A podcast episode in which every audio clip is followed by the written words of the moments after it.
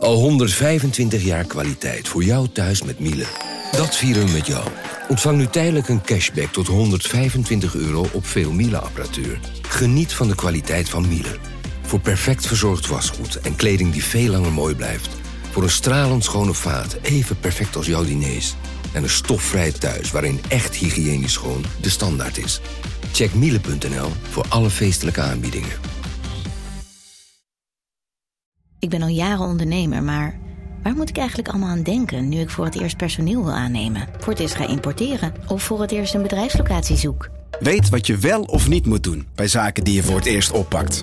Check kvk.nl voor praktische stappenplannen. KVK, hou vast voor ondernemers.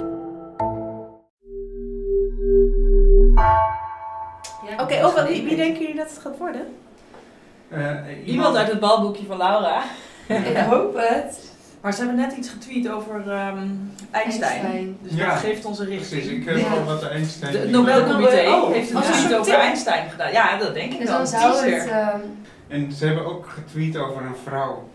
Dus het kan ook nog een, eh, ja. een Dat, vrouw dat kan toch het, dat hoeft elkaar niet uit te sluiten, hè? Nee, nee, nee. Einstein zelf gaat ook niet winnen.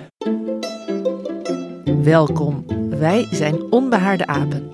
Dit is een podcast van NRC over wetenschap. Met vandaag een speciale aflevering over de Nobelprijs voor Natuurkunde. The Royal Swedish Academy of Sciences has this morning decided to award the 2022 Nobel Prize in Physics in equal share to Alain Aspect, John F. Clauser, and to Anton Zeilinger. They received the prize for experiments with entangled photons, establishing the violation of Bell inequalities, and pioneering quantum information science. Welkom Laura Bergshoef, welkom Sander Voormolen. Hallo. Hallo. Daar zitten we, tweede dag op een rij. En eh, nou ja, je hoorde het net al even. We hoopten toch een beetje, of ik in ieder geval dacht toch, nou wie weet naar aanleiding van dat Twitterbericht een vrouw dit jaar. Maar Nee, drie oude mannen. ja, Ja, dus eh, eind 70, begin 80. eh. ja precies. Ja, ja, allemaal achterin de 70. Ja, en dan één Fransman, Alain Aspect. één Amerikaan, John Clauser moet ik zeggen, denk ik. En dan de Oostenrijker Anton Zeilinger. Precies. En Laura, het enige wat ik weet is dat zij eh, de Nobelprijs hebben gekregen voor hun ontdekkingen rond het fenomeen van kwantumverstrengeling van fotonen. Ja. Maar nou is dat duidelijk meer jouw vakgebied dan het mijne. Dus help me nog even met, met de basisbegrippen. Wat is kwantumverstrengeling? Ja, kwantumverstrengeling is eigenlijk een hele gekke eigenschap die voortvloeit uit de kwantummechanica. En kwan- kwantummechanica is natuurkunde van het allerkleinste. En eh kwantumverstrengeling houdt in dat stel wij hebben allebei een deeltje. Jij hebt deeltje A en ik heb deeltje B, bijvoorbeeld een foton, een lichtdeeltje. Dan zijn die op een bepaalde manier met elkaar verbonden. Ze delen bepaalde eigenschappen zonder dat ze bij elkaar zijn. Dus het zijn echt twee afzonderlijke deeltjes die ver uit elkaar kunnen staan en dan alsnog zijn ze verbonden. Ja, Einstein die heeft ook altijd gezegd dat het grote onzin was, hè? Dit, eh, dit soort eh, natuurkunde. Ja, klopt. Want stel, wij hebben dus die verschengelde deeltjes. En ik doe een meting aan mijn deeltje en dan beïnvloedt dat jouw deeltje tegelijkertijd, terwijl ik dat doe. Dus dat betekent dat het dan sneller zou moeten gaan dan het licht, die informatie die wij dan uitwisselen. Maar Einstein zei altijd, niks reist sneller dan het licht. Dus hij dacht, dit is onmogelijk. Zo'n verstrengeling, wat nog nooit was aangetoond toen Einstein dat zei, dat bestaat niet. Dus dit is eigenlijk een Nobelprijs die hem in zekere zin onderuit haalt als natuurkundige. Ehm, nou, min of meer, want er zijn nog wel wat nuances waardoor Einstein eh, wel weer gelijk had. Gelukkig maar. Ja. Gelukkig maar. Nee, kun- kun, je ook weer iemands Nobelprijs nog weer afpakken trouwens, als hij toch geen gelijk blijkt te hebben achteraf? Nee, dat is nog volgens nooit mij gebeurd, hè? Kan dat Nee. ook niet? Nee. Nee. en uiteindelijk, wat Einstein dus zei van niks kan sneller dan het licht, dat klopt nog steeds. Want uiteindelijk, stel we hebben die verstrengelde deeltjes, dan heb je iets nodig, iets van informatie, waardoor wij weten hoe wij die deeltjes kunnen interpreteren. En dat gaat niet sneller dan het licht. Die, die informatie heb je alsnog nodig. Dus Einstein heeft in die zin nog steeds gelijk, maar hij heeft ongelijk in de zin van dat kwantumverstrengeling, dat spookachtige verschijnsel, dat dat niet bestaat. Ja, we zeiden net al, hè, van, eh, ze zijn allemaal geboren in de jaren 40. Is, is, is dat ook, dat kort na hun geboorte is toen het vakgebied opgekomen? Of? Um, ja, je had dus kwantummechanica en je had Einstein. Dus Einstein zei van dat kan niet. Alleen ja, voor toen in die tijd kon je nog wel een soort, ja, je kan een mening hebben of het wel of niet klopt, maar je kon niet echt bewijzen. En dat kwam pas in de tijd uh, van theoretische natuurkundige John Bell. En hij bedacht een experiment waarmee je dus kon bewijzen of Einstein of uh, kwantumfysici gelijk hadden. En daarom had uh, John Bell hem eigenlijk moeten krijgen natuurlijk, deze Nobelprijs. Ja, eigenlijk wel. Ja, maar hij was dus al dood. En ja. Eh, Nobelprijzen worden niet postuum uitgereikt. Dus. Uh, Oké, dus, dus, dus Bell had geen Nobelprijs, maar bedacht wel dat, dat um, experiment. En, en was, dat was een gedachte-experiment. Ja, het was dus nog nooit uitgevoerd, maar het was een manier om te testen of Einstein gelijk had of niet. En eigenlijk, dus stel we hebben die deeltjes, dan hebben die bepaalde eigenschappen. En bijvoorbeeld een eigenschap kan zijn in een deeltje trilt en in welke richting die trilt. Is dat meer horizontaal of is dat meer verticaal? En als mijn deeltje horizontaal uh, beweegt en die is verstrengeld met die van jou, dan beweegt die van jou verticaal. Dus eigenlijk de tegenovergestelde richting. Ja, dat zijn weer die twee spookdeeltjes die dan op afstand weten van oh, weten tussen aanhalingstekens van hè, de ander doet dit, dus ik moet het uh, tegenovergestelde doen. En stel we gaan nu kijken hoe die deeltjes trillen. Dus dat kan, heb je 50% kans dat die horizontaal gaat en 50% kans dat die verticaal gaat. Dat is gewoon altijd random. Maar stel ik meet eerst die van mij en ik weet dat die van mij horizontaal gaat, dan weet ik dus 100% zeker dat die van jou verticaal gaat. En als dat blijkt te kloppen, dan bestaat verstrengeling dus. En ja, Bell had dus die test uh, bedacht. Maar Clauser, die dus vandaag um, een derde van de prijs heeft gekregen, hij was de eerste die dat testte. En dat was in de jaren 70. En daaruit bleek dat Einstein geen gelijk had. Dus dat verstrengeling inderdaad bestond. Alleen in de jaren 70 was de meetapparatuur nog niet zo betrouwbaar. Dus mensen ja, waren nog niet echt overtuigd. Maar wat Clauser wel um, ook belang, iets belangrijks wat hij ook heeft gedaan, is een soort ja, twist gegeven aan het experiment. Waardoor het iets makkelijker uit te voeren is.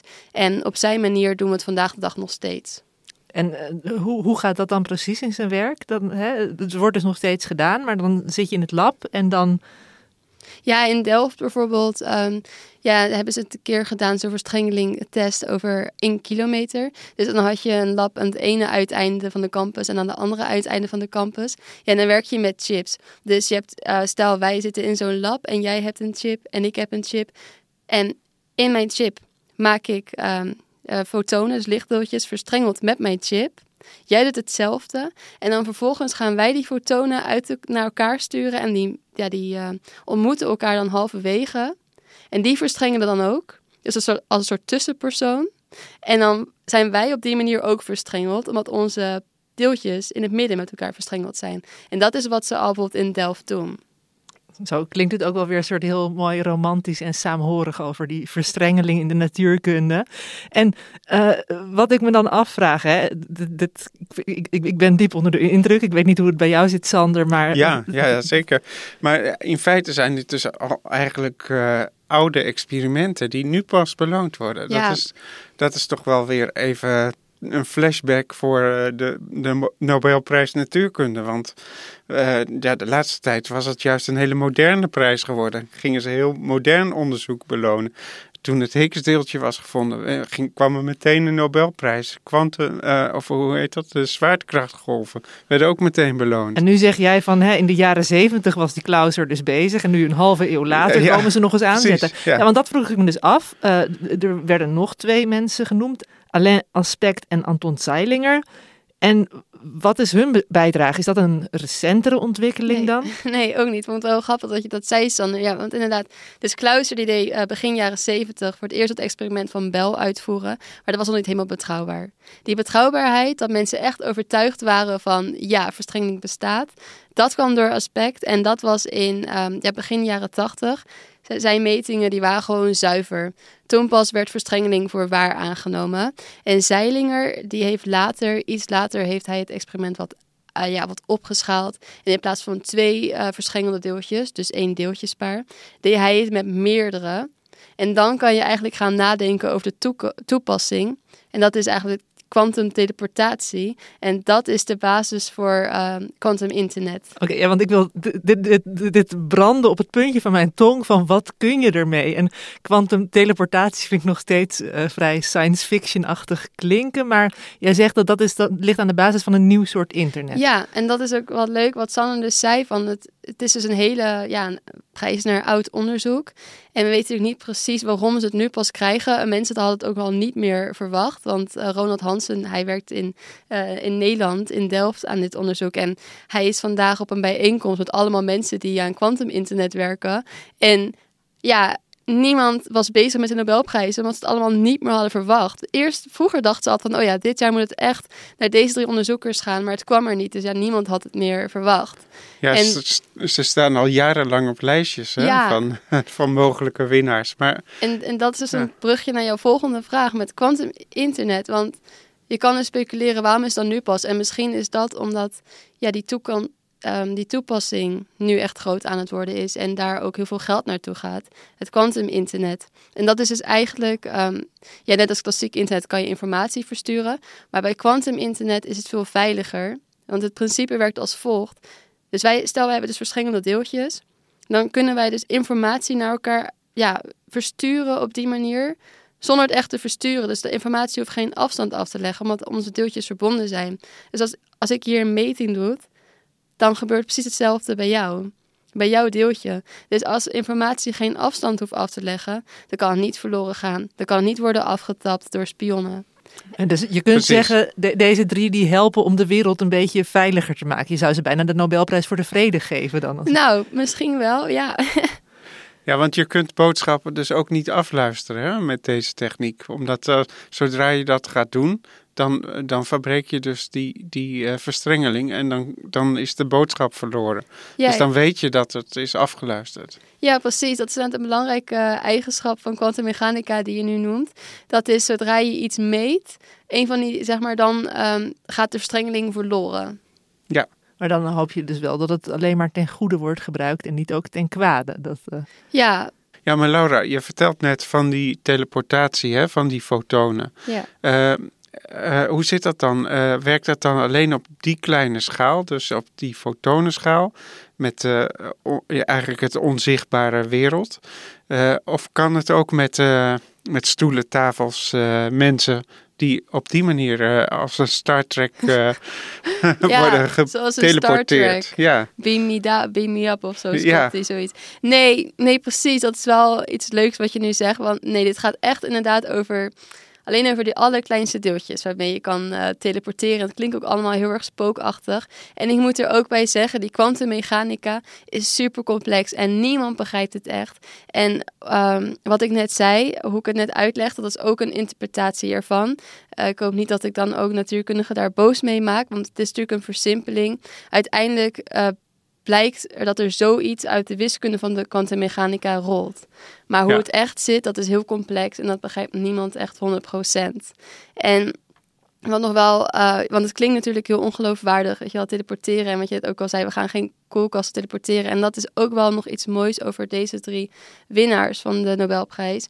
Is dat in hun tijd, kijk nu um, is kwantumtechnologie is al redelijk uh, ja, bekend. Heel veel mensen werken er naartoe. Er gaat, werken eraan. Er gaat echt ontzettend veel geld naartoe. Maar in hun tijd was dat nog niet zo. Weet je, het klonk echt super spookachtig. En Einstein geloofde er niet in. Dus zij waren echt tegen de stroom in aan het roeien. Zij hebben nu met. Daarom krijgen ze ook de Nobelprijs. Omdat zij hebben aangetoond met die experimenten van Bell. dat dat spookachtige verschijnsel van kwantumverstrengeling echt bestaat. Ja, en het blijft nog steeds, want dat hoor ik je net ook zeggen, teleportatie. Uh, dat, het blijft toch gewoon een raar iets. Maar dankzij hun weten dat het echt is. Ze hebben het wat concreter gemaakt in zekere zin. En uh, wanneer is Einstein eigenlijk overleden? In welk jaar weten jullie dat? Ja, volgens mij was dat in 1955. Dus die heeft het helemaal niet meer meegemaakt? Nee, nee dit is uh, na zijn dood uh, verder uitgezocht. En Laura, je had het net ook al even over een testopstelling in Delft. We hebben nu ook dat congres over kwantuminternet is.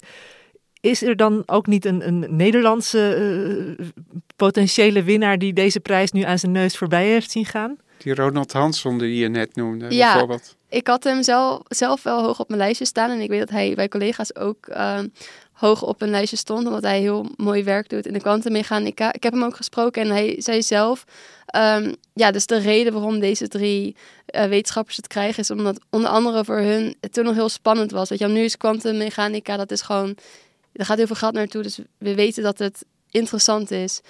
Maar in de tijd van deze drie mannen uh, was dat nog niet zo. Zij waren de pioniers. Ze hebben het vakgebied opengelegd. Uh, ja, precies. Ja. ja. samen met die arme Bel die al overleden ja, was. Ja, precies. Ja, precies. Maar sowieso, een, een, vierde persoon had er ook niet bij gemogen, toch? Nee, Want er mogen maar maximaal drie personen in de prijs meedelen. Ja. Waar tot slot nog wel benieuwd naar ben. Laura, je noemde net al hè, dat er nu uh, van die teleportatie tot uh, over een afstand van een kilometer mogelijk is. Zal dat in de toekomst nog verder zijn? Dat je echt wereldwijd kunt, uh, kunt communiceren? Nou, sterker nog, we zijn al een keer verder gegaan dan één kilometer. Want in Delft, dat was dus die één kilometer en dan werkten ze met chips. Maar in China werkten ze met een andere technologie en dan werkten ze met een satelliet. En daar is het al gelukt om verstrengeling over ongeveer 1000 kilometer te realiseren. Het lastige aan het experiment met de Chinese satelliet is dat zij die verstrengelde fotonen, ja, die vuren ze dan af richting de aarde. Alleen je weet dan niet precies waar ze uitkomen. Dus voor communicatie is het niet uh, heel handig. Dus ze zijn wel verder, maar minder nauwkeurig. En Delft was dan weer juist nauwkeuriger, maar minder ver. Dus ja, uiteindelijk hoop ik over heel de wereld. Ja, alleen het is nog wel echt uh, toekomstmuziek, maar het gaat echt heel snel. En ik vind het heel spannend waar, uh, wat quantum internet ons allemaal gaat brengen. Ik zou het zo leuk vinden als dan in de toekomst ook de Nobelprijswinnaars via quantum internet, uh, hè, dat die informatie al verzonden wordt, omdat toch nog niemand erbij kan. Ja, ja, ja precies. Hey, dankjewel Laura, dank ook Sander voor jullie aanwezigheid. Bedankt Rosa van Toledo voor de productie. Nou, en de muziek is, jullie raden het al, zoals altijd, van het Dudo Quartet. En het is ook een melodie die niet zou uh, misstaan bij de prijsuitreiking, denk ik zelf, toch? Zo dat ze dat in, in Ja, wanneer is het? ja. December? Als 10 het, december. 10 ja. december, dan hoop ik dat ze Dudo Quartet ook een keer uitnodigen. Het Nobelbanket in Stockholm. Ja, dat schijnt ook heel lekker te zijn. Nou, goed, maar uh, nou, wij uh, zijn er morgen weer. Tot dan.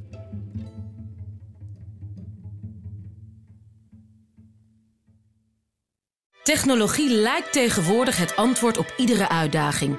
Bij PwC zien we dit anders. Als we de potentie van technologie willen benutten, kunnen we niet zonder een menselijk perspectief. Human-led, tech-powered noemen we dat. Ga naar pwc.nl.